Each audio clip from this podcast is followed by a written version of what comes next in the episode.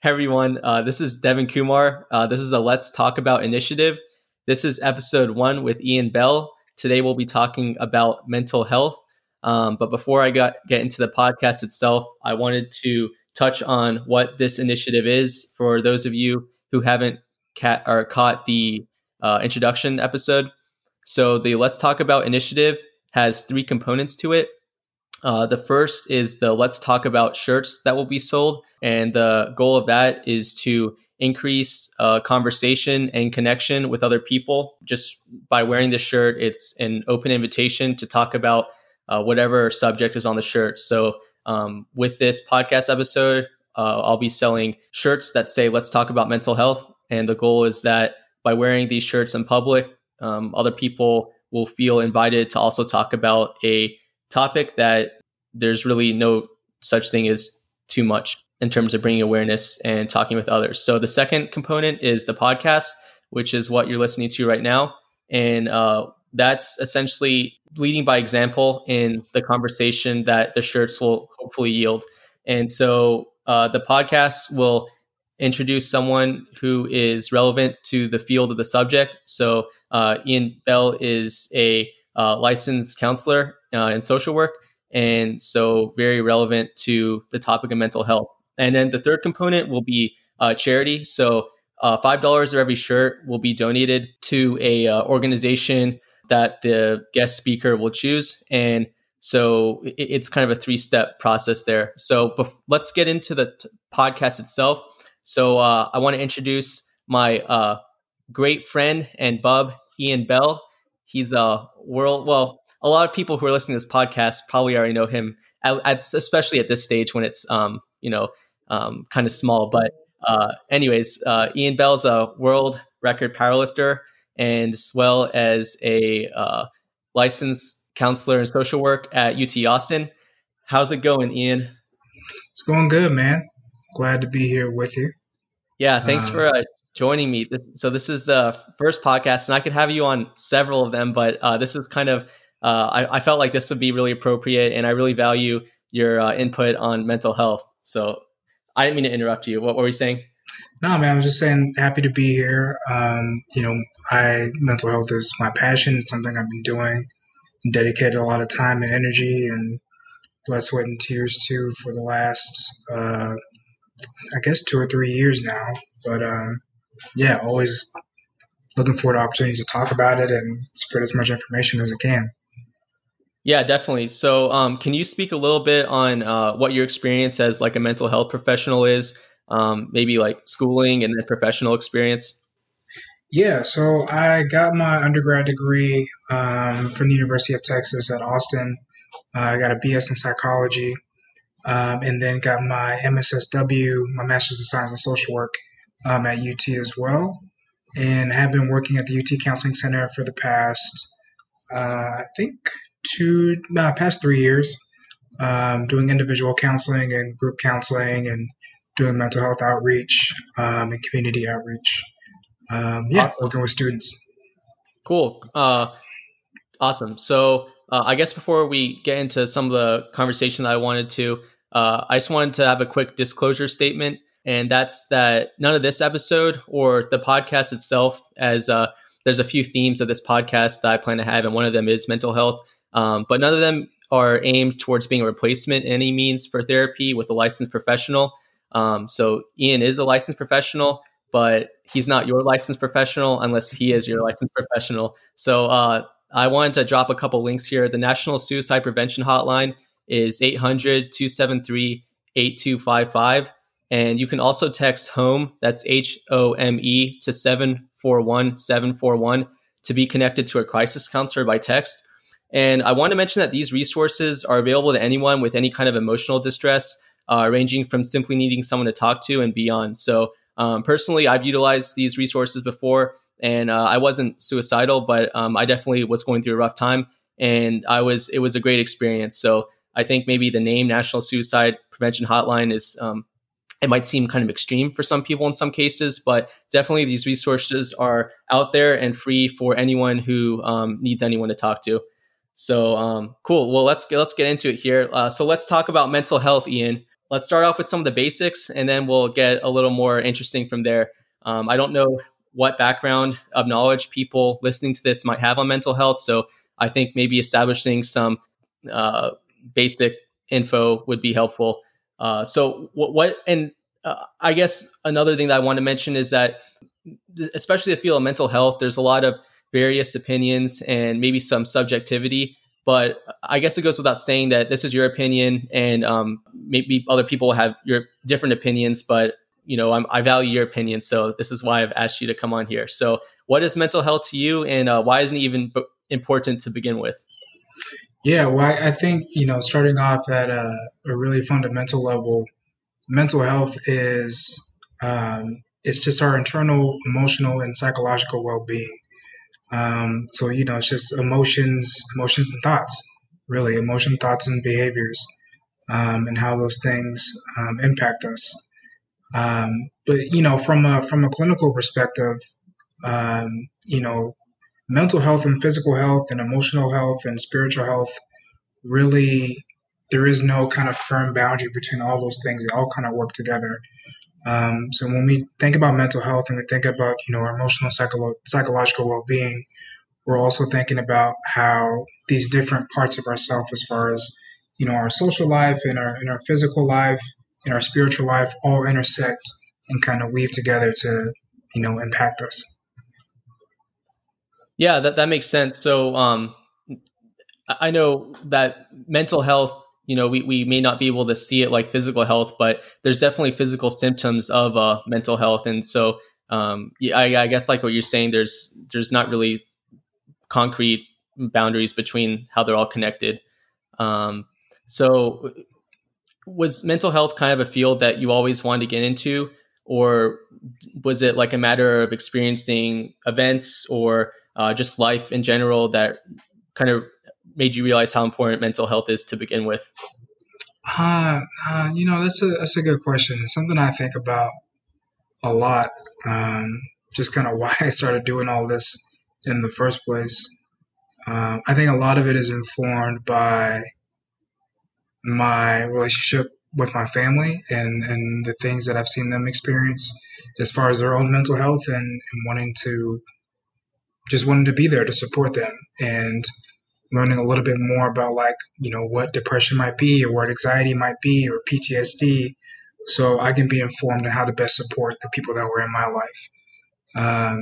And then after that, I was kind of thinking, like, bigger and larger on this community level, like as I got through high school and got into college, of like, you know, I know I want to help people in some type of way, but I'm not sure how that's going to look like for me, or what type of field I would be in to be able to do that. But the more I thought about it, the more I was kind of drawn to mental health and to therapy, to be able to get back to people, and get back to my community and provide service and be of service. But yeah, I started, you know, I continued to kind of hone in on, like, what that would look like. You know, would that be a psychiatrist? Would that be a psychologist? Would that be a licensed professional counselor? Would that be a licensed clinical social worker? Because there's so many different avenues to do it, but I kind of settled on social work because of the intersection of social justice, you know, with mental health. And it kind of allowed me some, like, room to be able to feed both this passion I have for social justice and equity work and for, you know, straight up clinical mental health, and being able to help people. Yeah, that makes a lot of sense. And I guess that brings up a good point in how there are a lot of different professional fields in mental health. So I guess segueing into finding a therapist or, you know, a mental health professional, it can be a little overwhelming. Personally, when I was finding one, I know there's a lot of abbreviations. There's the LPC, LCSW. How do you kind of recommend picking a therapist and sticking with them versus maybe trying one out for a few sessions and versus trying someone else out? How do you kind of recommend going about that? Yeah. I mean, yeah, I think that's something that people get tripped up on a lot is, like, the different letters that come after somebody's name. So yeah, you have LPCs who are licensed professional counselors. You have LCSWs who are licensed clinical social workers. You have people who have PhDs in psychology who are psychologists, You have LCDCs, which are licensed chemical dependency counselors. There's so many different options. And I think a lot of people get tripped up on like, I don't know what's best. You know, I don't know what set of letters is going to be the most effective for me. But really, man, like it's all about the relationship that you have with the counselor, with the therapist that you meet. You know, all the research will tell you that the most important intervention factor is the therapeutic alliance. You know, it's not what therapeutic model you're using or what type of different skills that you're using. It's all about your connection and alliance with that person in that therapeutic sense. So, you know, I'm a big proponent of people shopping around. You know what I mean? You're never going to know, you know, how that feels until you actually sit down in a room with somebody and start talking to them and see if they're going to be able to meet you where you're at and really hear what you're saying and get the support that you really need or the push that you really need. And so I always tell people when I'm, you know, trying to get somebody connected with a therapist is like, hey, just pick 3 people, you know, that you see out there, regardless of, you know, licensure. You know, you want to make sure they're licensed, obviously, but regardless of licensure, pick 3 people that, you know, after looking at their website or looking at their profile in Psychology Today that you kind of vibe with, and then schedule a first appointment with all 3 of them, you know, and sit down with all 3 of them and, you know, make a decision after that. But it's hard, you know, because it takes a while to build a really strong therapeutic alliance with somebody, but usually you can get a good feel after that first session. Yeah, that makes a lot of sense. And I like how you also mentioned that the technique of therapy isn't even as like the technique of therapy as well as what the credentials are aren't as important as the relationship with the therapist. So that was another issue I had is, you know, there's like cognitive behavioral therapy, I guess like all these different types, but I guess CBT is one of the biggest ones. But beyond that is maybe the person that you're talking to and the connection there is there. So who even needs therapy to begin with? I know, you know, when I was younger, when I heard the term therapy or someone was going to therapy, it made me think, oh, like what kind of problem does this person have? But as I realized is we all have shit, you know, so who really needs therapy? So, you know, we might all have issues, but where do we do just because we have issues, do we need therapy? Or is there kind of some kind of guidelines that tells us that we might need to see a therapist? That's a good question. You know, I don't think anybody needs therapy. I do think everybody can benefit from therapy. Oh, okay. Because like you said, like everybody has their own shit. You know, I feel like that line that kind of I feel like there's an artificial line that we kind of create that demarcates like I don't need therapy, and then it gets to a line where I'm experiencing this amount of symptoms and then I need therapy. I mean, you can access therapy at any point. You know, whether it's like low-grade anxiety or depression, or you're going through a breakup, or, you know, the death of a loved one, to full-on, you know, clinical major depressive disorder, or, you know, full-on PTSD, and anywhere in between, I think therapy can be beneficial for people. But I always like to think of it as if you feel like your internal environment and the emotions and the thoughts and the behaviors that you're experiencing are impacting your ability to function in any way, then therapy, I think therapy is a useful step for you. You know, it's a useful intervention. And also, you know, kind of going back to what the question that you had before of like therapy feeling overwhelming, you know, I want to name like the stigma that there is, right? And coming to therapy, right? I think a lot of us, at least in my community, right? Like being a Black man and within the Black community, there's a lot of stigma around going to therapy, and that you don't go to therapy unless you're crazy, right? Like you go to therapy if you are about to be involuntarily hospitalized and institutionalized for having a mental health disorder. Right? It's always like, you know, but that's not what therapy is. But we learn that as kids, right? We learn that in growing up in our culture, and then it's like, well, I don't need therapy because I'm not that, right? Like I'm not schizophrenic, or I'm not, you know, I'm not suffering from PTSD. I'm just kind of sad most of the days, or I just have, you know, my anxiety keeps me from doing some things, but I'm not that over there, so I don't need to go to therapy. But I think my big goal and a big reason why I got involved in mental health in the first place is to kind of reduce the stigma that, you know, this can be a helpful tool and intervention for everybody because we all got stuff. Yep. And we don't need to continue to just live with that if we don't need to, right? If it's not serving us, then we don't need to do that.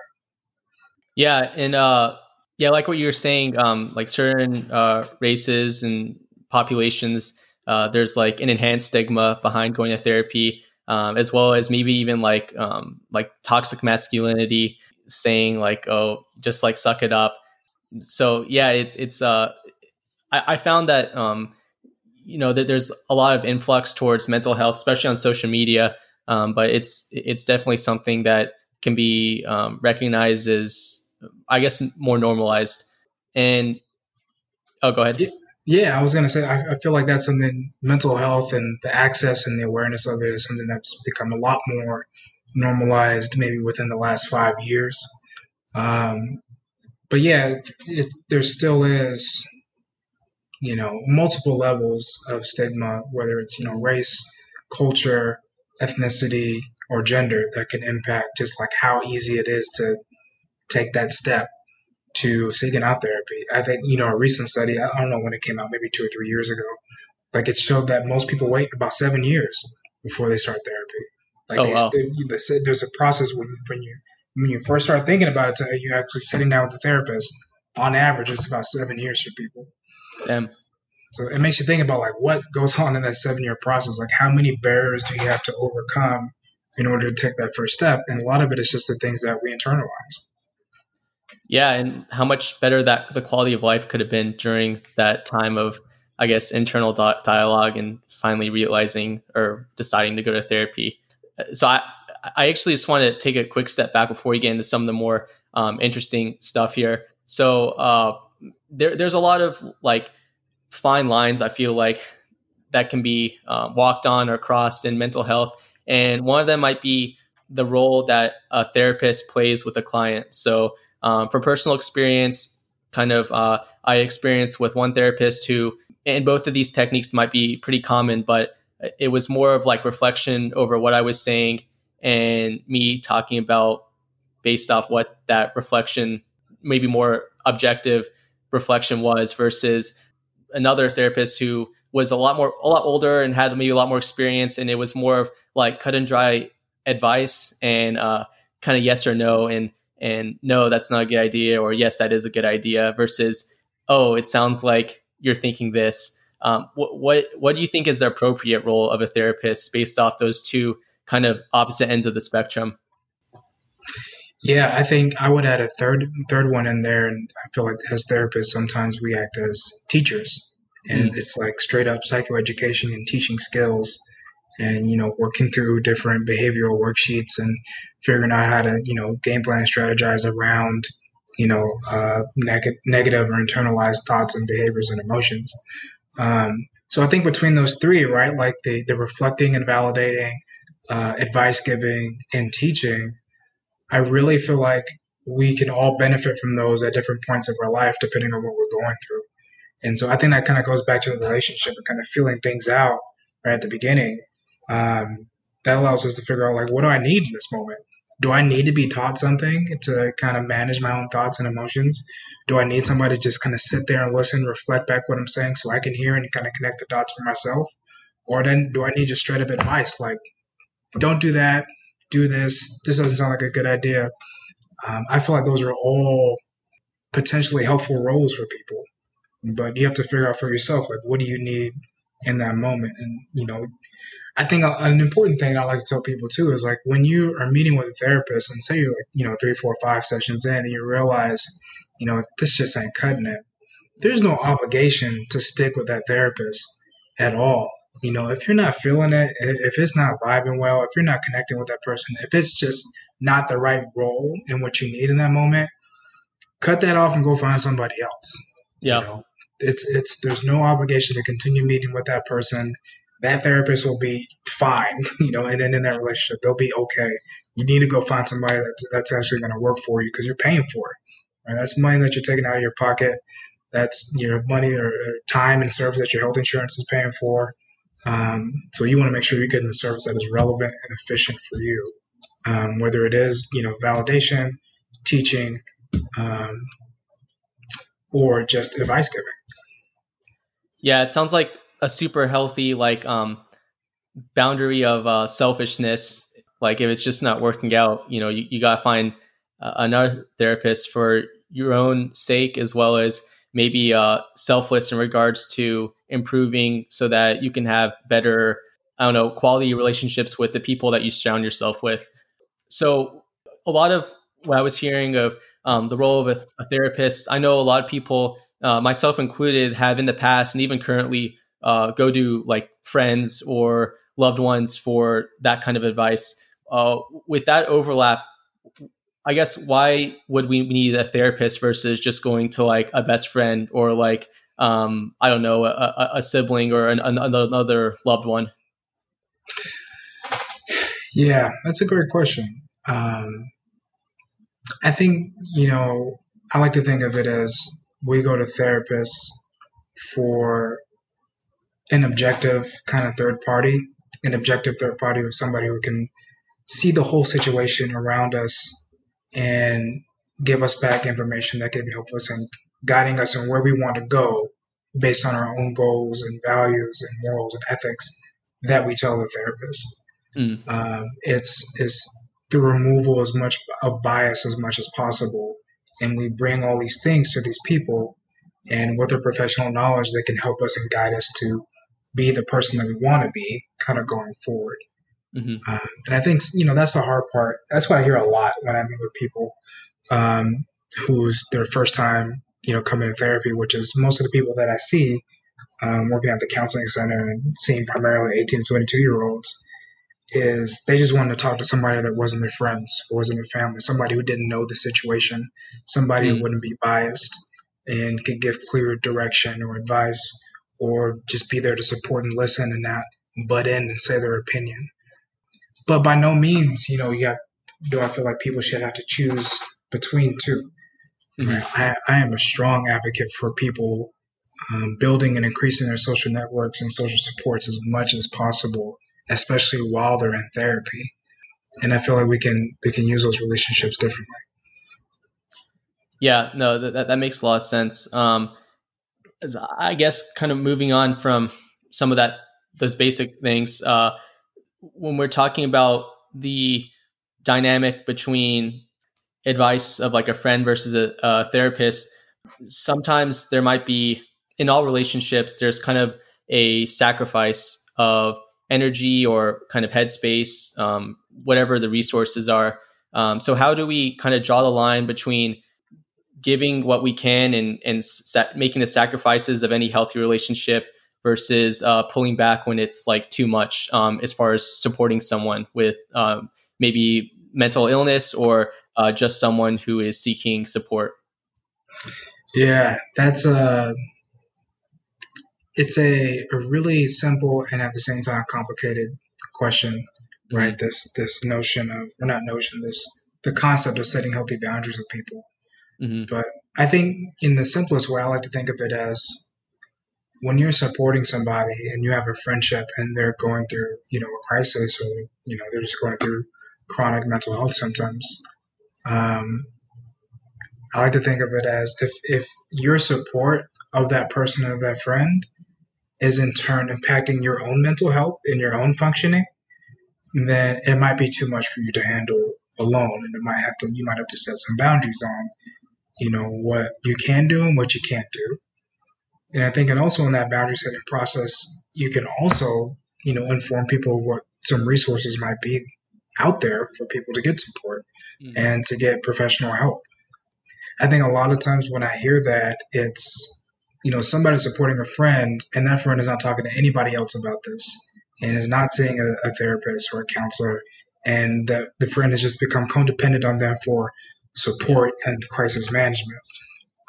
Which that in itself kind of creates this unhealthy dyad where you're supposed to be the person that's always supposed to be there and on alert and on call and on edge to help this person that's in crisis. right? And then that person, in giving into that dyad, we kind of enable people's codependency and not branching out and building their own support network and getting help that they might need and learning skills that they might need to kind of help regulate and manage their mental health. So I think setting healthy boundaries, I mean, that's just hard, yo. It's hard. It's difficult. You know, we get worried about, am I going to lose this friend? Like, I care about this person. I don't want to see them suffer, but I'm also starting to suffer and everything I'm worrying about. It's a lot to juggle, but I think in the long run, it's helpful for both parties to be able to do that. Because eventually we'll get burnt out. You know what I mean? If we don't set healthy boundaries, we eventually get to this place where we can no longer support people, and we have to totally disconnect from the relationship. And then you don't have a friend anymore. You don't have a connection anymore at all. Whereas we can set a boundary, we can save and perfectly preserve that relationship, and we can hopefully drop seeds where somebody will eventually get to this place where they can access help and get to a place that might be more stable.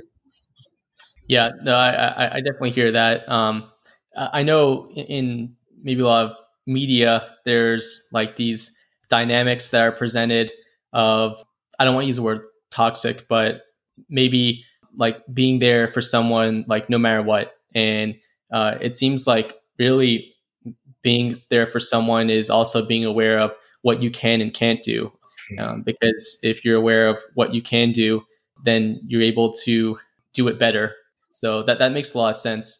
Yeah. So going back when we were talking about the role of a therapist versus a friend, I also thought that was a good point in getting kind of an unbiased and objective response. You know, with a friend or even a loved one, there might be, for better or worse, maybe some subconscious ulterior motives in the advice that's being given. But if you're going to someone who is trained in this and it is supposed to be unbiased and has no, I guess, I don't know what the appropriate word would be, but the relationship is strictly client and therapist, then I guess you can trust the advice a little more in certain situations. So I thought that was a really good point as well. So I was introduced to mental health and mental illness from a few different, some people and then some mediums like social media. And I've actually learned a lot of mental health through, well, also, you know, books and like academic related readings, but social media is something where it's so convenient because we're on our phones, we're on Instagram, and, you know, by choosing what kind of information we subject ourselves to, we can pick certain, I guess, mental health professionals that have a presence on social media like Instagram. So how can we, you know, another like drawing the line, how can we draw the line between what's appropriate information to gain from these social media, like mental health professional presences, and what we should kind of ignore or not trust or realize that we need an actual therapist for this? You know, that's a good one, because there are a lot of social media accounts that are run by licensed professionals and licensed counselors and therapists. And there's a lot that I know that put out a lot of great information, like really easily accessible, like pictographs and stuff like that, and infographics.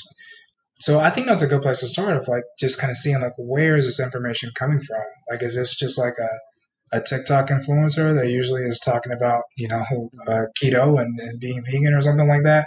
Or is this an actual mental health professional who like does this work and is licensed in it? So I think that's a good place to start. You know, I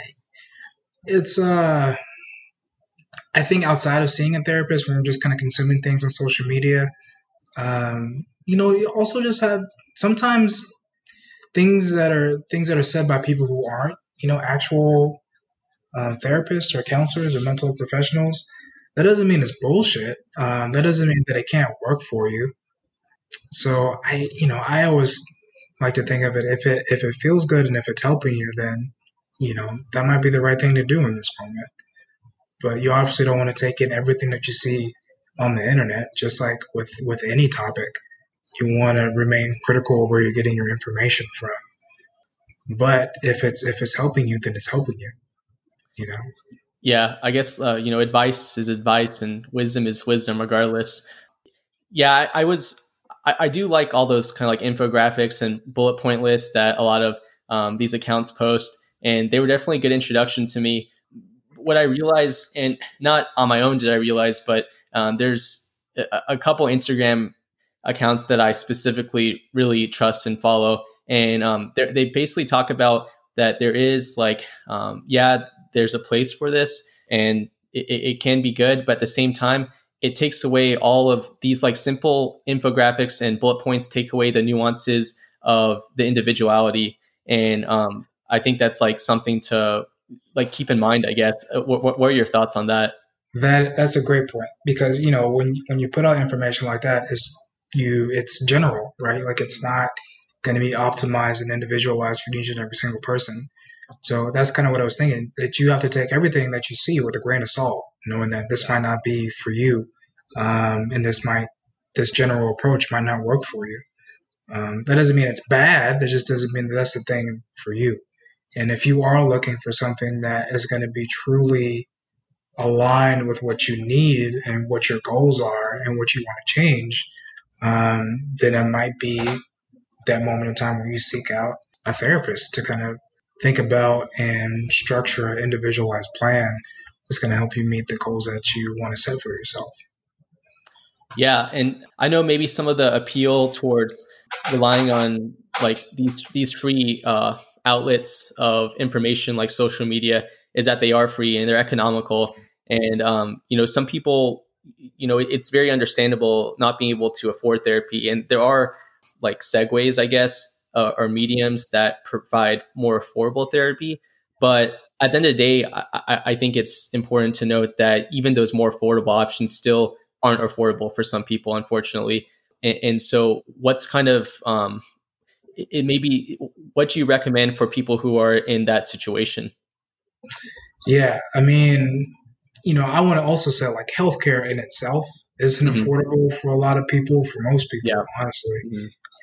And therapy goes along right with that. It's not equitable. There's not equitable access for therapy. And a lot of times the people who could benefit the most from that service are the people who undergo the most hardships, aren't able to get the support that they need because of money. An unfortunate paradox. Yeah. So there are a lot of community programs out there, depending on what region or the country that you're in or what state that you're in, there's usually programs through the county or through the city that provide mental health services that are specifically for people who don't have insurance. So that's always a good place to start. If you still wanted to find an individual counselor and you don't have health insurance or money is super tight, going through those state and county and city governmental agencies usually can be somewhat helpful. And gotcha. Along with that, sometimes there's a lot of nonprofits who do work and provide free counseling services. There's a couple here in Austin that I know of that usually with those, it's short-term counseling. So, people are giving 3 to 5 sessions, but it's still free. Right. And there's usually, in most areas of the country, nonprofits who are doing that work.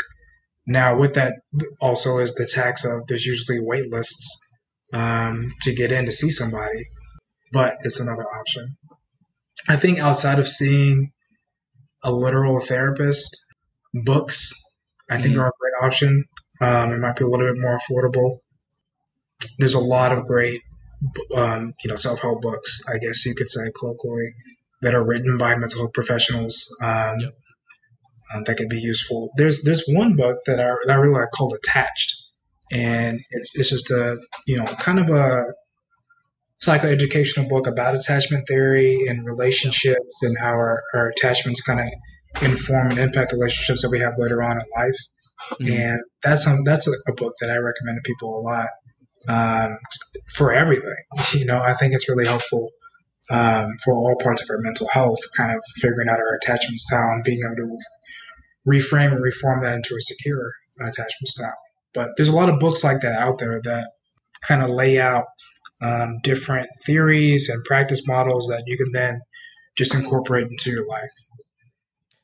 Yeah, no, that's great. I know when I first started learning about attachment styles, it was more relevant to relationships. But what I realized over learning more about it is that it really impacts all aspects of life, and just being conscious of your attachment style can help. Well, I guess that goes for a lot of things in mental health, but just being conscious of having this mental illness or this attachment style in itself is one of the biggest keys towards improving.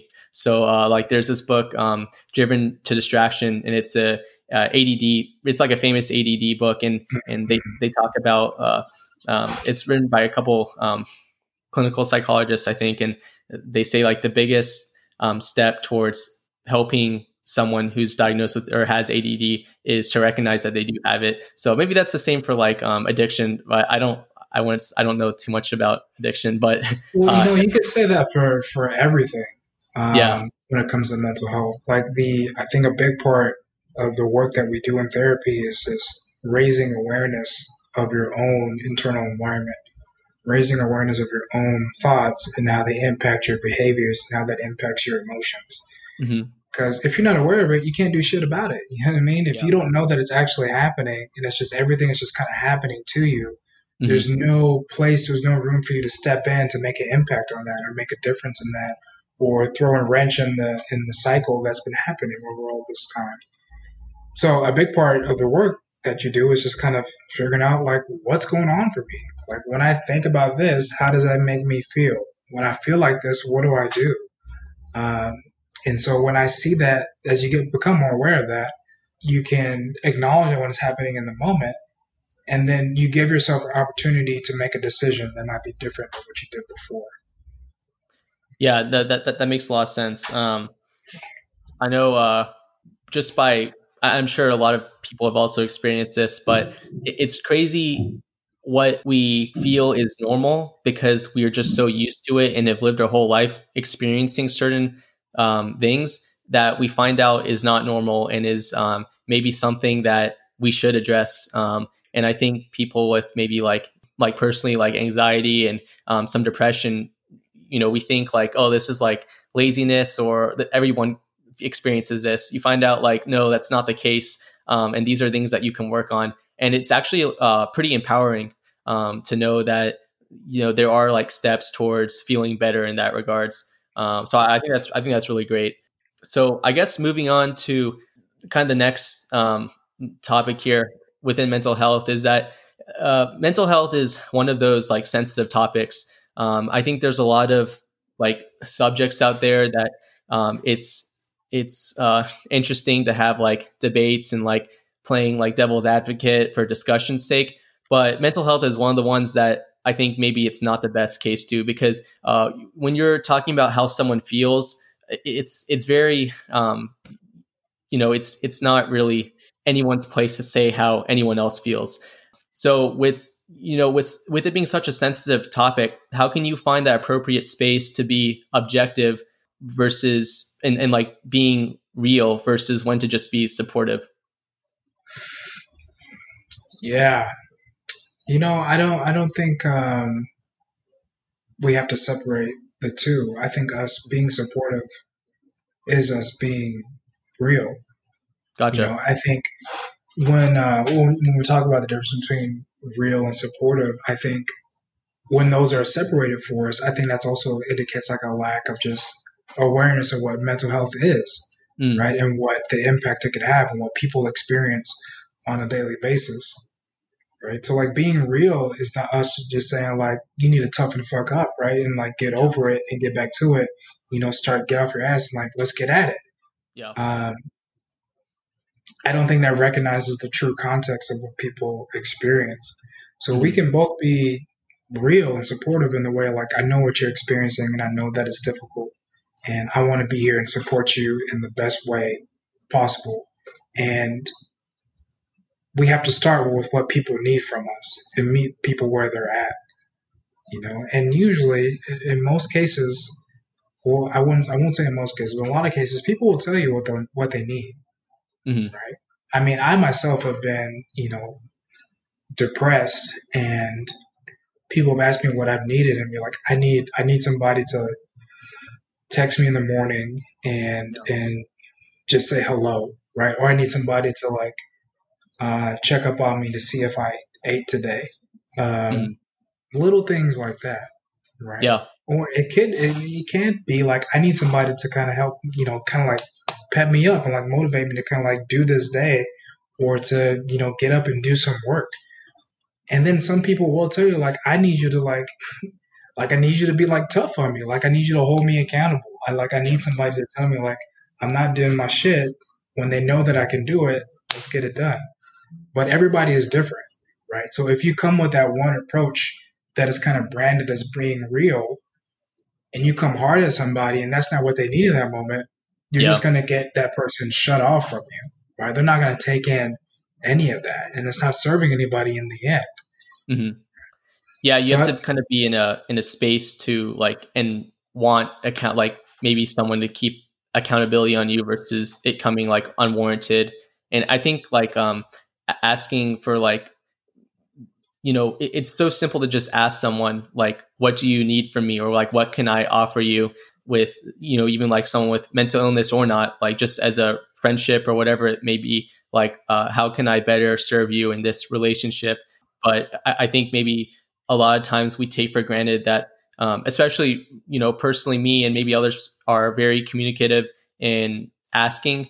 But there's a lot of people who just naturally don't do that. So it's such a simple reminder to acknowledge that we can ask hey, what do you need from me? Yeah, I think you bring up a good point. We don't usually do that in our relationships, right? Mm-hmm. We don't really ask. We just kind of go with what we think might be helpful, or go with what we know. Yeah. And we don't give ourselves permission to ask people what they might need from us. Yeah. And a lot of times people are just waiting to be asked and not have something imposed upon them. Yeah, it's crazy how some of the simplest things are the most effective.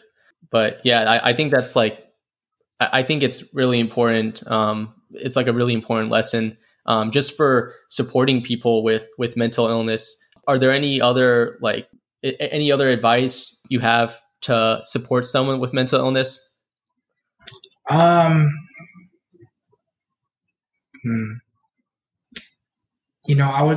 would say to take everything that they say seriously. Yeah. And to handle that information with care and confidentiality. Mm-hmm. And if at any time, if things feel risky to you, then they probably are. And to then point that person in the way of resources, or where they can get help, or there's usually what, the National Suicide Hotline and other hotlines that are out there. Mm-hmm. You can call to say I have a friend who's suicidal and I'm not sure what to do, or I have a friend who's in crisis and I'm not sure what to do. How can I help this person? Maybe they're not ready to call in. They're not ready to see a therapist, but I'm really concerned about them or their safety. So you can call yourself to get support in supporting. You also don't have to do that part on your own. But yeah, I would say, I think a lot of times when people aren't as well versed in mental health and the experiences of people or terminology, sometimes we can conflate certain symptoms with just things that we look down upon morally, right? As far as laziness or not being able to be social with people or whatever. But I think just to hold that with care and to see the full person in their context is the most helpful thing that we can do. Yeah, I guess just giving the benefit of the doubt, regardless of how crazy or something might sound. If someone's kind of opening up and telling you how they feel, you have to trust it and accept it, and handle it with care. I think that's a really good point. And something I never thought about is in terms of supporting, you can get support for supporting. So utilizing those hotlines, I think that's a really good point. So there's some kind of buzzwords in the mental health like community that I know have kind of been popping up, or maybe they've always been present and I'm just realizing they're popping up, but like self-love, self-respect, self-care, self-worth. So I want to get into a couple of those here. I know like self-love and self-respect, they seem so like inherently obvious, but through, you know, personal experiences, I realized that they can actually be really difficult. And sometimes the hardest decisions is to make is you know, in opt for self-love and self-respect is the hardest decision to make. So maybe like based off your own personal experience or experience as a mental health professional, how do you recommend working on this and recognizing what is out of self-love and self-respect and like what is not? Yeah, I mean, I will start with, you know, self-compassion, self-love, self-respect, all of that stuff. And about 90% of the things that we talk about in therapy are pretty inherent and intuitive. Yeah. Like, you know, when I say it and it comes out of my mouth and I say it to somebody sitting in the room with me, they're like, yeah, that makes sense. And I was like, yeah, it doesn't, you know, it all kind of makes sense to us. We can always intuit it and it makes logical sense. And the hard part about all of this stuff, specifically when it comes to self-compassion and self-love, is like that action step of actually practicing it, and then that second step of accepting it as a true thing about ourselves. But I think with any type of skill, right, and I view self-compassion and self-love like as a skill that we can utilize, the more that we practice it, the better that we become at it, you know. And it's just like it's a continual practice that you have to engage in order to get to this place where we can then accept it as truisms about ourselves, right? And so actually start to build our self-compassion or self-love is even when you're feeling your worst and your negative thoughts are at their worst and you're calling yourself all kinds of names and everything that you should be doing or could be doing or would have been doing, etc., you still have to make the intentional decision of, I have to say something good about myself. I have to be grateful for something about myself in this moment, because those things don't leave me even when I'm feeling bad. They're a part of me and who I am at all times, and I have to remind myself of that. And the more that we do that, the easier it becomes, the more it kind of becomes how we think about ourselves and how we think about ourselves in relation to the world, and the more we can accept that into our heart. But yeah, short story, you just got to do it, just got to practice. Yeah. Just got to practice. And I always advise people to have kind of external reminders of that. So not only just like this internal practice of affirmations or cognitive reframing, but also like, you know, put some post-it notes on your mirror, you know, and write out your strengths and write out what you're grateful for about yourself. So you can see it, right? You can see it. And even when you're experiencing that and you're at your lowest, the person who wrote those things about yourself is still you, right? This is an external reminder of who you are outside of feeling like this in this moment. Yeah, no, that's really good advice. Yeah, as far as like self-compassion goes, I think a psychiatrist told me basically, do you talk to yourself like you would talk to your best friend? Right. 'Cause I find that sometimes like our own internal dialogue can be pretty critical. And if I was having the same internal dialogue with a best friend, it would be a lot more compassionate actually. So I think that's like another thing that maybe seems so obvious, but when we actually think about it, it's kind of a shock to us. And as far as like the external reminders, I know another thing that I always like to recommend is like the background of our phone. So whenever we unlock it or lock it, we'll see. I like to just like make a black screen and write a couple of things that are relevant to us in a certain time period. And that's like, it's a great reminder because with how much we're on our phones, every time we unlock it, we see that message. And I found that to be pretty effective too. Man, there's good advice. Yeah, there's all kinds of things you can do as far as external reminders, you know, post-it notes, getting yourself a dry erase board, and right now, you know, weekly affirmations and goals. You can set up daily reminders on your phone that just kind of say good things about yourself. Mm-hmm. Yeah, I like the lock screen or the background thing on the phone. There's a lot, right? You can leave that up to your creative license to get as creative with it as you want to. But there's things that we can do to impact that. Yeah, no, that makes sense. And I know maybe what the pessimist may say, like, what does this even matter? This is me saying like good things about myself, but like I want other people to believe what I think of myself. But I think that kind of maybe, like, what do you think? Maybe that kind of contradicts what self-love is in its essence, right? Like these external validations being from you is kind of, it's like creating this full circle of reminding of that there is self-love.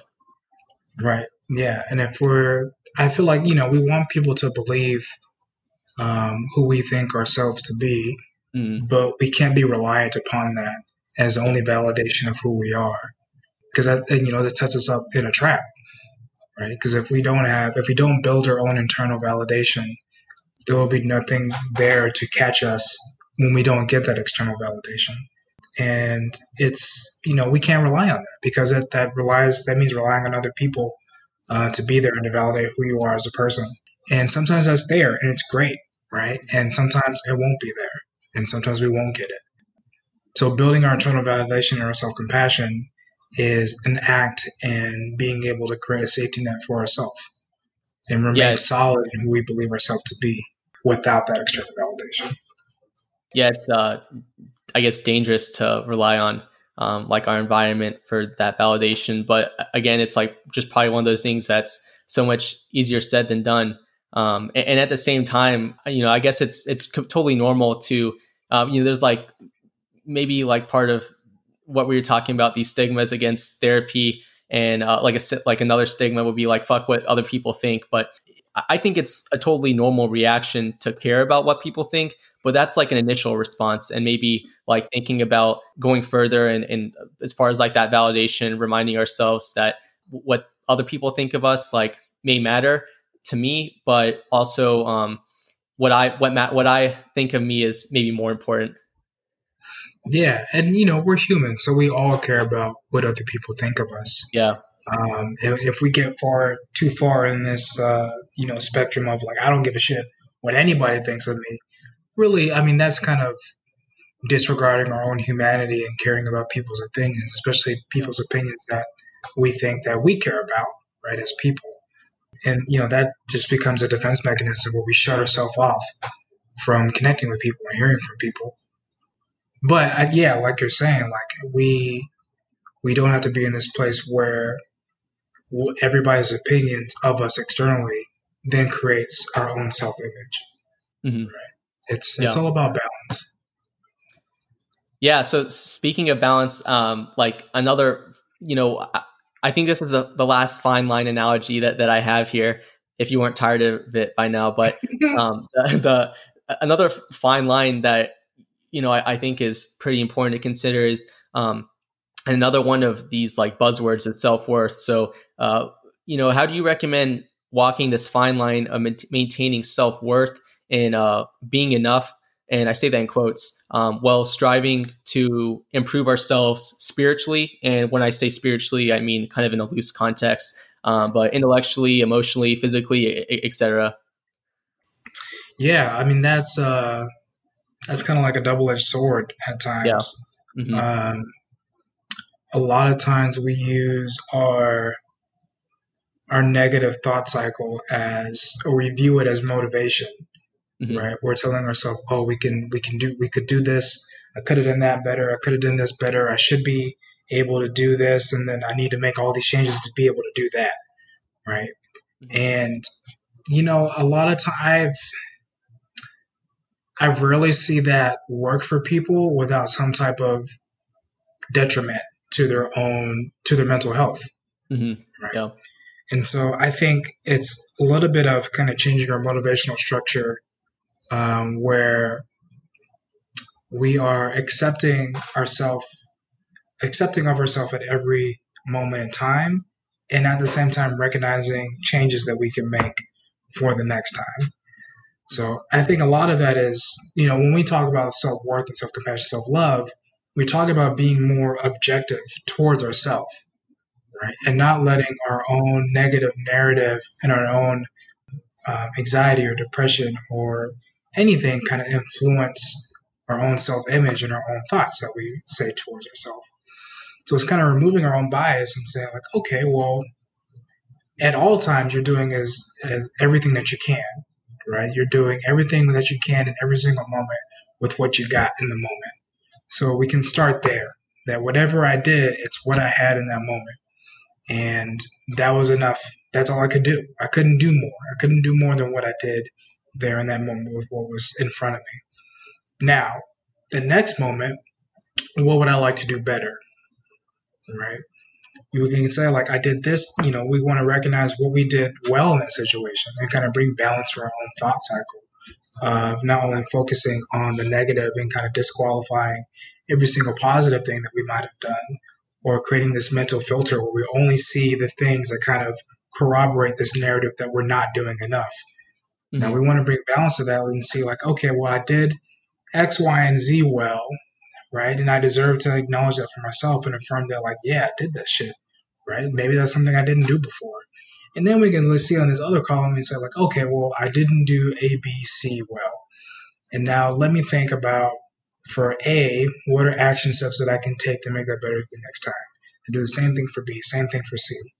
And then use the next opportunity to kind of capitalize and try something different. You know, but I think in walking that fine line, it's can be helpful to kind of be, to think about objectivity, right? Objectivity towards yourself, yeah. And not kind of focusing on just one kind of side of the situation. Yeah. And, you know, as far as like doing the best we can, whatever that may be in that moment, sometimes, I don't know, that this is something personally that I'm still struggling to understand because, and I feel like maybe others are too, as far as, when I first was learning about mental health, I was a critic to some statements, I guess. And that's just coming from my own ignorance. But one of the ways I was a critic is that like you are doing the best you can. And, really if you're not doing the best you can, then there's probably, you know, some kind of underlying I don't want to say issue, but component to that, where you're still doing the best you can. So, I don't know, maybe this was like a little kind of long-winded in articulating that, but does that make sense? And I guess, does that, is that something that you have anything to like speak of, I guess, or speak on? Yeah, I mean, I think our best is contextual. Mm-hmm. Our best is not always going to be the same from day to day to day. We don't always operate at 100%, you know, mm-hmm. maximum efficiency. Yeah. So our best is influenced by what's happening that day and what's going on in our life. And sometimes your best on Tuesday is not going to be the same best that you have on Friday. So you might be operating at 40% on Tuesday. And if you give all 40%, then that's all you got. You know, you can't give more than that based on what's happening throughout that day. And if you get to Friday and you're at 80 and you give 80, that's all you got too. But I think what we don't want to do is kind of compare those two bests and say like, well, I should have been operating at 80% when I was at 40%. Because that's literally impossible for you to do, yeah. Right? You don't have any more in your tank. You don't have any more in your body to be able to muster that. So I think that's when we think of the concept of, you know, you're always doing as much as you can in every single moment. When we think of that, we are recognizing our context. You're not just a human being that's in a vacuum, right? That can just work without anything outside of you affecting your performance or affecting how you live your life.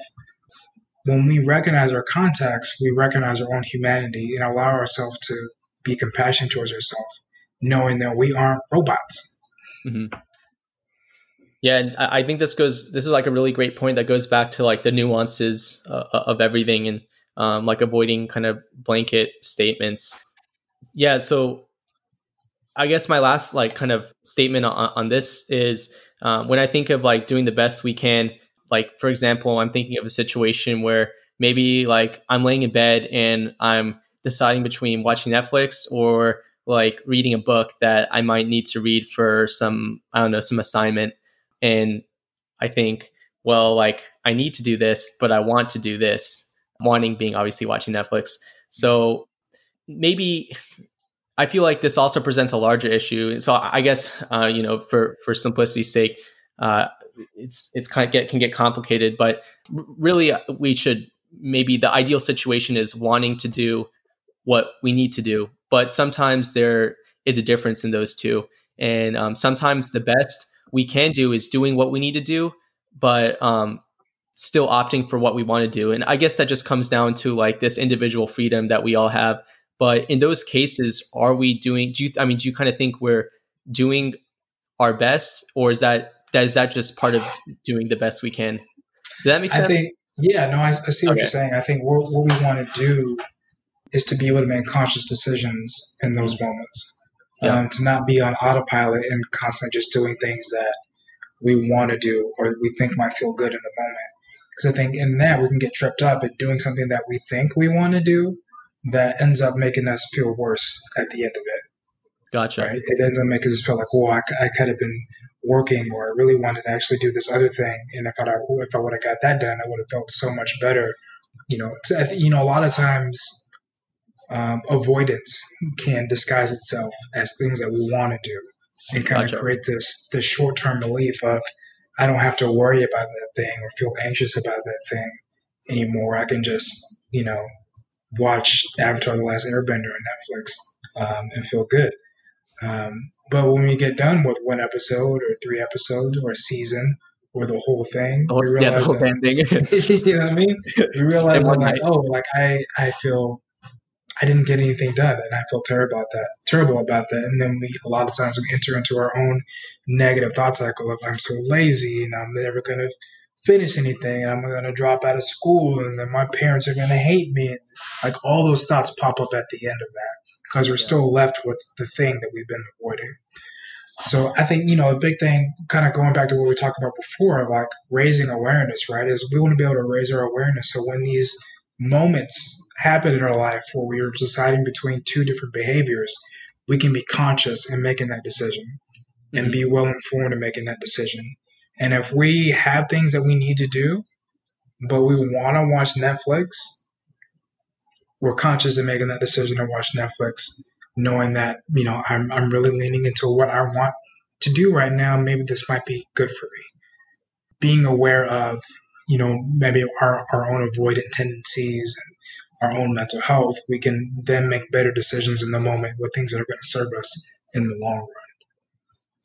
Yeah. When you're saying this, it kind of reminds me of like self-care. So that's actually the last buzzword that I wanted to talk about here. But self-care is, I feel like there's also a good way. I actually saw this on Instagram, was a good way to put what self-care maybe is deciding to do something, and it's something that's going to make me feel good like afterwards and well afterwards. So like an example that this account or this therapist used was working out. Like, she doesn't want to go work out, but after the fact, she feels good about it. And so that's an example of self-care.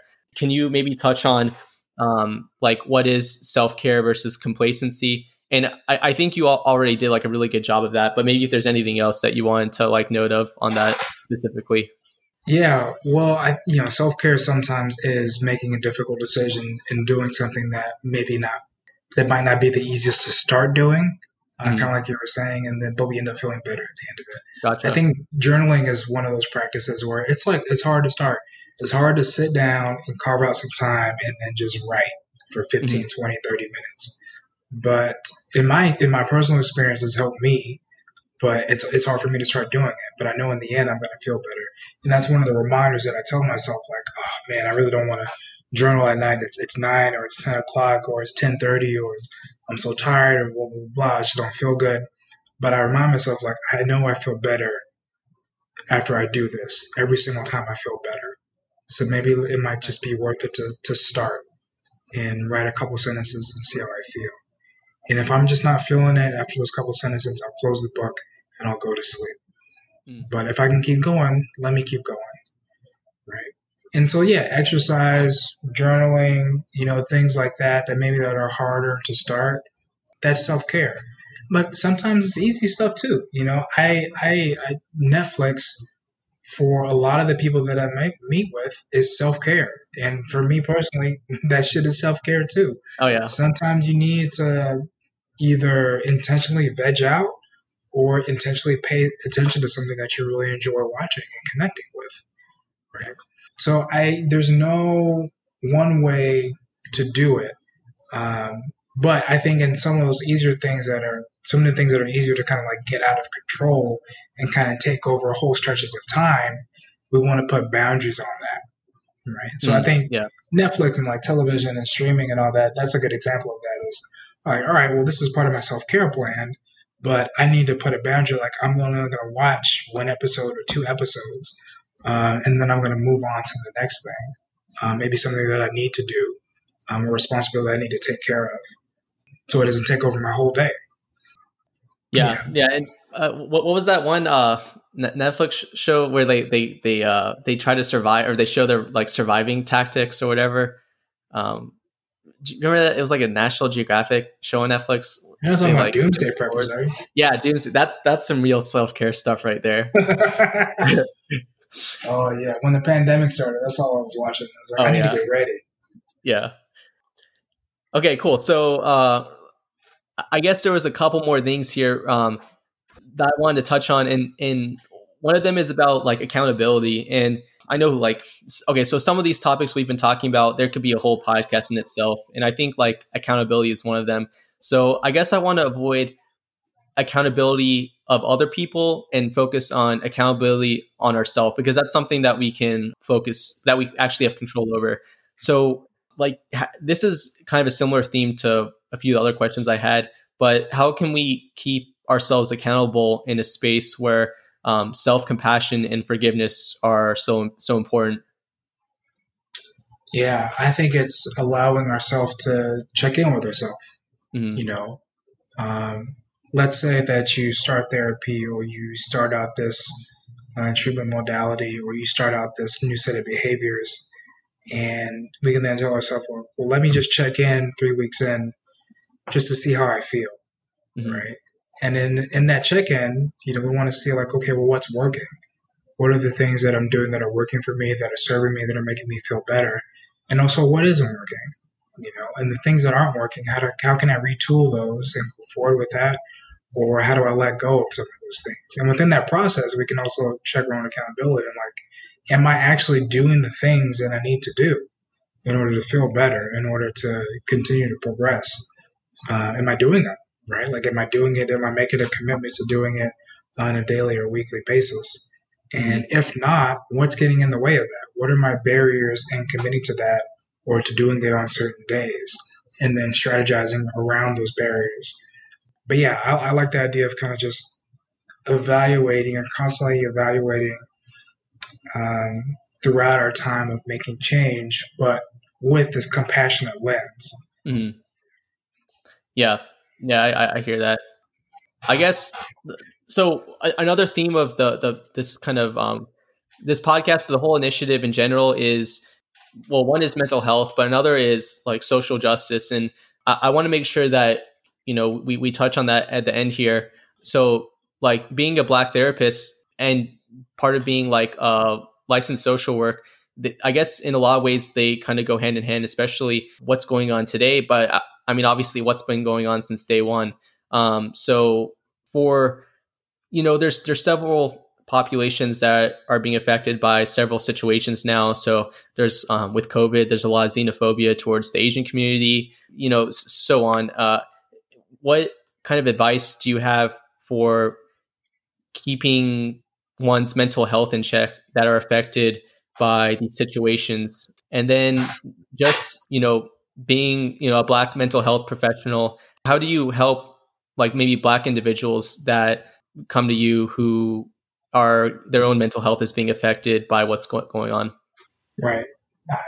Yeah, I want to start with like, that's the reason that I got into social work itself and therapy itself was to be able to help people like my dad, to be able to help and people like my mom, to be able to help other Black people with their mental health concerns. So I think in thinking with that lens, it's also recognizing people's full context. right? Like recognizing the person in the environment. And when we think of people of color, we think of Black people specifically, that's recognizing how racism and discrimination and anti-Blackness and oppression impacts people's mental health and impacts our own internal environment. You know, racism is a public health crisis that has been created by the system itself. That impacts people, how we live on a day-to-day basis, you know. When we think of micro and macro aggressions, we can think about how that impacts our stress levels and how we metabolize stress and the higher levels of cortisol that are found in people of color, found in people of color, found in Black people specifically. There's higher baselines, and then when you have those higher levels of cortisol on a daily basis, you know, cortisol's in your body, right? Like it impacts your physical body. And then we think about like health inequalities and among races and ethnicities. You know, it's this full circle thing.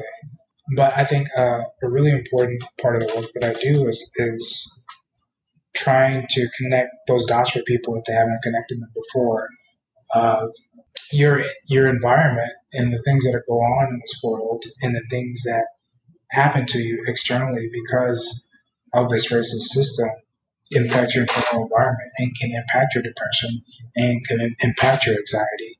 And some of these things that happen to you are traumatic, and that has an impact on your body and has an impact on how we then view people and relationships and the world. So I think the big thing is that, you know, those societal factors are a part of our health and are a part of our mental health. And we have to recognize that to then be able to work on, you know, uninternalizing certain things and being more aware of like where we need to take care of ourselves in certain situations and environments. And also just having a space to process that shit. You know, when you experience racism and oppression on a daily basis, it just becomes a part of your life. You just learn how to roll with it and kind of let it, you know, roll down the side of your back. But it creates a toll on you over time. So, and a lot of times we, you know, racism is hard to prove, right? Discrimination can be hard to prove. Oppression can be hard to prove in white supremacist standards of like factual evidence. You know, people could hide it very easily. And so sometimes people get in a situation where, you know, you feel like you're going crazy because nobody else is seeing what you're seeing. So being able to process that in a space where somebody can see you and hear you as a full human being and what you're experiencing can be helpful as well, just to get that validation of like, no, like this is happening to me, you know, as a Black person or as a busy woman or as a disabled person. Like this shit is happening and it's not made up by me. And it has an impact on my mental health, and I need to get that out. Yeah, that sounds super frustrating, and it kind of reminds me of what we were talking about earlier, as far as someone saying how they feel and not recognizing it as their own truth. And it sounds kind of like this is, at least in a way, a little similar, how people not believing that this is how you feel and this is how you're affected. I mean, again, this could be like a whole podcast in itself. There's just so much ignorance out there. And yeah, I mean, like as far as the cortisol level goes, it's crazy. Like they're doing studies on COVID, I guess, results on different populations, and populations with higher generational trauma have a higher, I guess, rate of infection.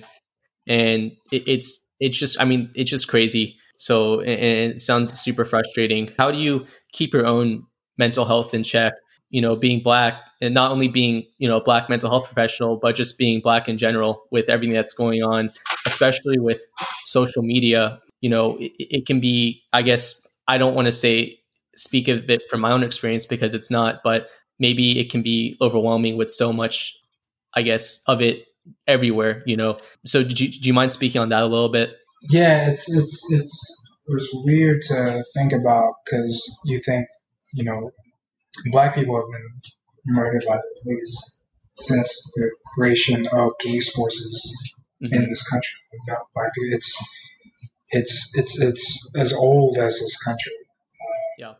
The disproportionate treatment of Black people by police, but it's felt different during this pandemic with all the attention and everybody talking about it, and it just constantly being everywhere and kind of escapable.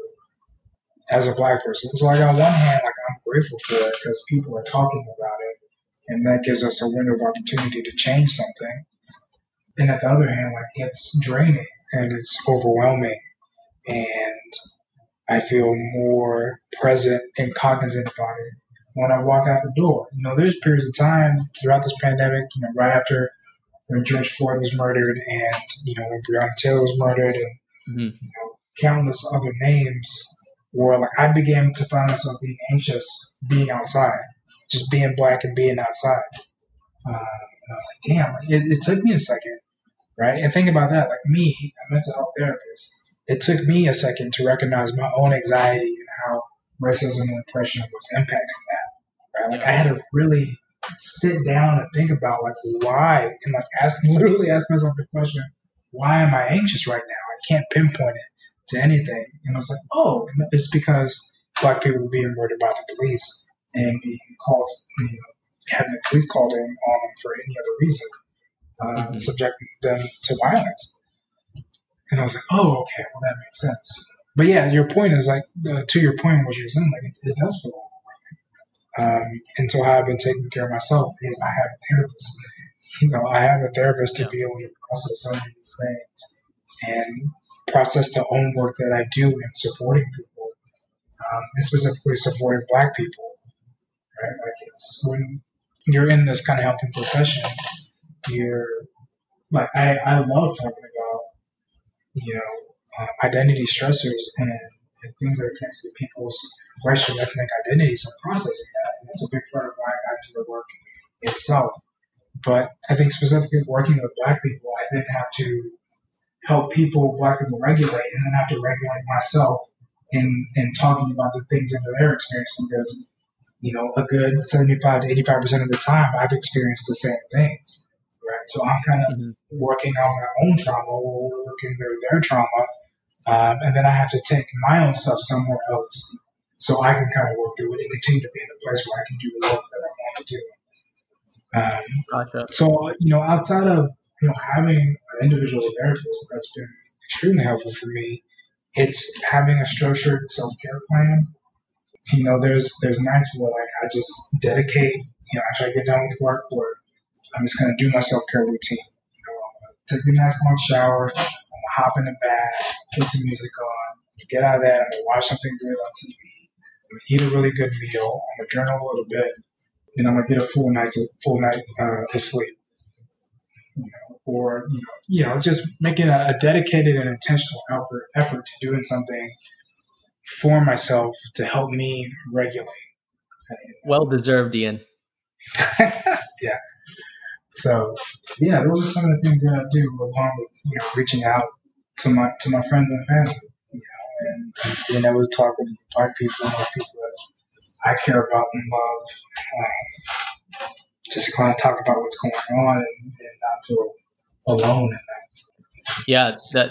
Yeah, thanks for touching on that. I know that's really important to talk about with everything that is going on. A question that I had before is, how can we support, you know, someone that's in our life with mental illness? How, and obviously this is individual, but being Black, how can, as general or specific as you mind getting into, how can we support, you know, like Black friends, just Black people in our life, I guess? I think a good point of contact is just reaching out. And just asking people how they're doing. And as a Black person talking to non-Black friends, you know, they might not always feel comfortable talking with you about it, and that's okay. You know, that's not an indictment on your friendship or relationship. They might not just feel comfortable about it, but you can always reach out and ask, you know, how they're doing or how they're doing with everything that's going on, and can build a relationship to a point where, you know, y'all can talk about some of those things. But I think it really just starts with checking in on people to see how they are. You know, check in on your Black friends just to see if they're doing okay and how, if they need anything from you, you know, if you can help in any way. But I don't think it has to be anything more than that. That makes sense. So just kind of creating that line of communication so that, you know, they know that it's there. Yeah. And, you know, if people are comfortable talking about it, you know, they'll start with it, right? Or it'll come out very soon. Yeah. It's part of our lived experience and what's happening right now. And that creates an opportunity to talk about it and to validate, you know, people's experiences and to offer support and allyship within them. Gotcha. Well, I guess I wanted to open the floor to you. You know, I don't want this podcast and, you know, conversation to be limited based off what I'm asking. So is there anything that you wanted to talk about based on, you know, mental health, social justice, you know, anything in regards to that, or, you know, whatever? Is there anything that you want to talk about or mention? Yeah. I mean, you know, I feel like this is a very critical point in the history of our nation. And I do feel like there is a window of opportunity to have some effectual change happen as far as, you know, equity within this country. And I'm both excited about that and skeptical at the same time. But I do feel like this is a point where allies need to step up and do something, need to step up in support and see where they can be helpful. Mm-hmm. Right.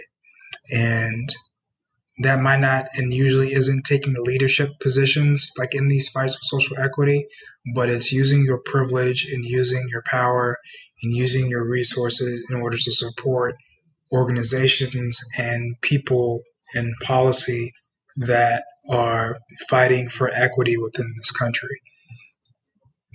Shit's crazy right now, you know, and also shit's been crazy forever. And this history is built upon the oppression of specific people.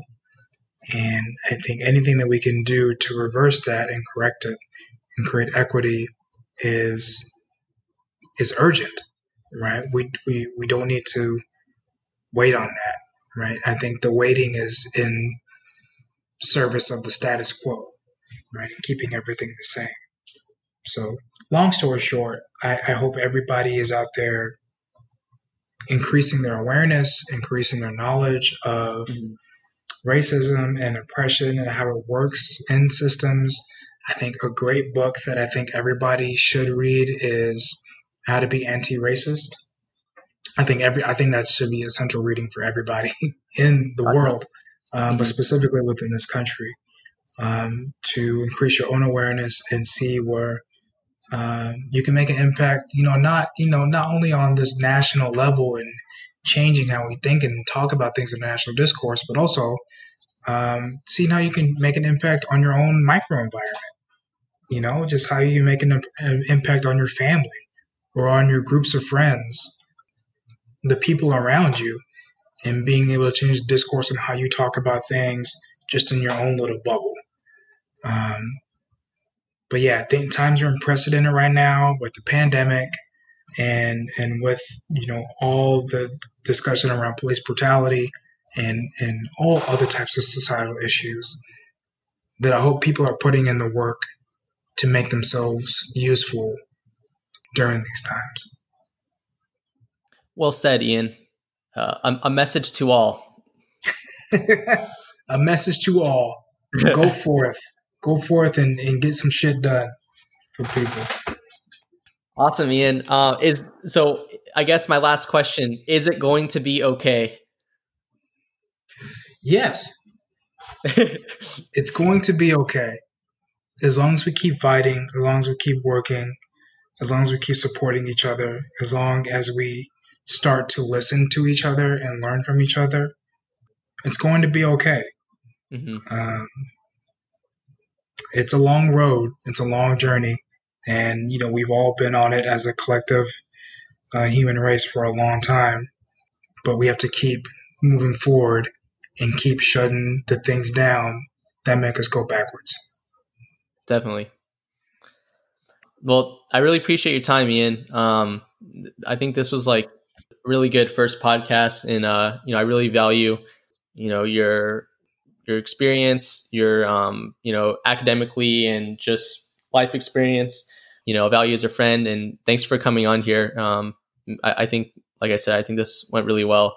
So how this initiative is going to work is the charity part. So where the $5 from every shirt will be donated to is actually picked by the speaker of the podcast that's relative to the shirt. So Ian, were you able to kind of decide where you wanted the what org you wanted the donations to go to? And do you mind speaking a little bit on what that org is?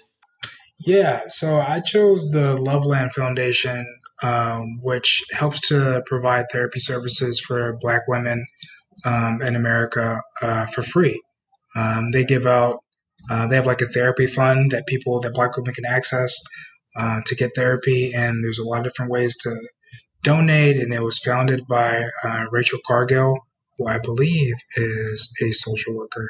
But yeah, that's the foundation I chose. I think Black women are one of the most oppressed and discriminated against people within this country, and the most mistreated in this country. And we often don't give them the space and support that we need. So yeah, that's a little bit of why I chose this wonderful foundation who provides money for people to get help and to have spaces to access therapy. Awesome. Yeah, it's an unfortunate double whammy, being a woman and being Black, right? Yeah, in terms of what society and the system values, it makes life really difficult. Oh, yeah, good point. Yeah, in terms of society, not in terms of just being a woman and just being Black. Yeah, yeah, very important distinction. Yeah, a good and important distinction, definitely. Well, yeah, so I'll be, this initiative is all about transparency. So logistically, as far as how shirts are ordered, it's a little bit of a guessing game right now as far as making costs low, but the plan is to a month from when this all goes live, and this goes for for anything that's any kind of podcast and shirt that's released, is to post how much the donations were and post kind of proof that they were being donated. So I'll also be sure to tag whatever social media Loveland Foundation has to help bring awareness to their organization. Ian, at this stage, I'm sure.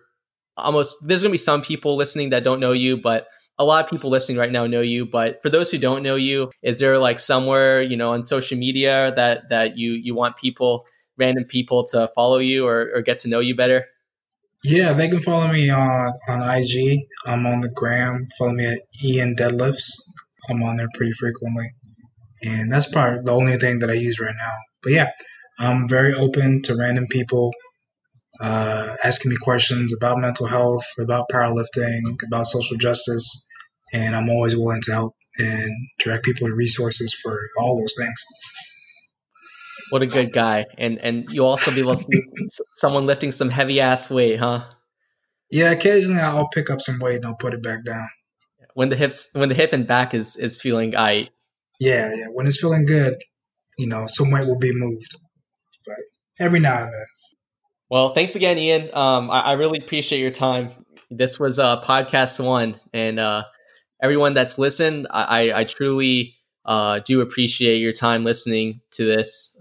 It takes a good person to listen to a whole podcast that has just starting up. So you are a good person if you listen to it to the end here.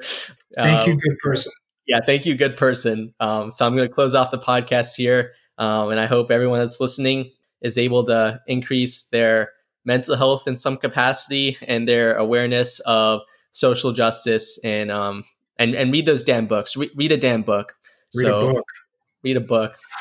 All right, I'm going to close it off here. Thanks, everyone. I'm back. Did you miss me? After editing this podcast, I noticed that I referred to what's going on today as simply what's going on today. And I'm a little disappointed by that. And I want to address that and clarify what I meant. What I mean is what's been actually going on since day one. That is the murdering of Black lives, the implementation of racist policies since day one that have discriminated, provided injustice and inequity towards Black lives. And I'm here to list just a handful of names of Black lives that have been lost to these racist policies. And this list will unfortunately continue unless we do our part, advocate, inform, educate, and change the racist policies that have been contributing to this effect since day one. Jacob Blake, Elijah McClain, Breonna Taylor, George Floyd, Trayvon Martin, Pamela Turner. The list goes on before this. The list will keep going on after this. Let's get better. Let's do better. Signing off.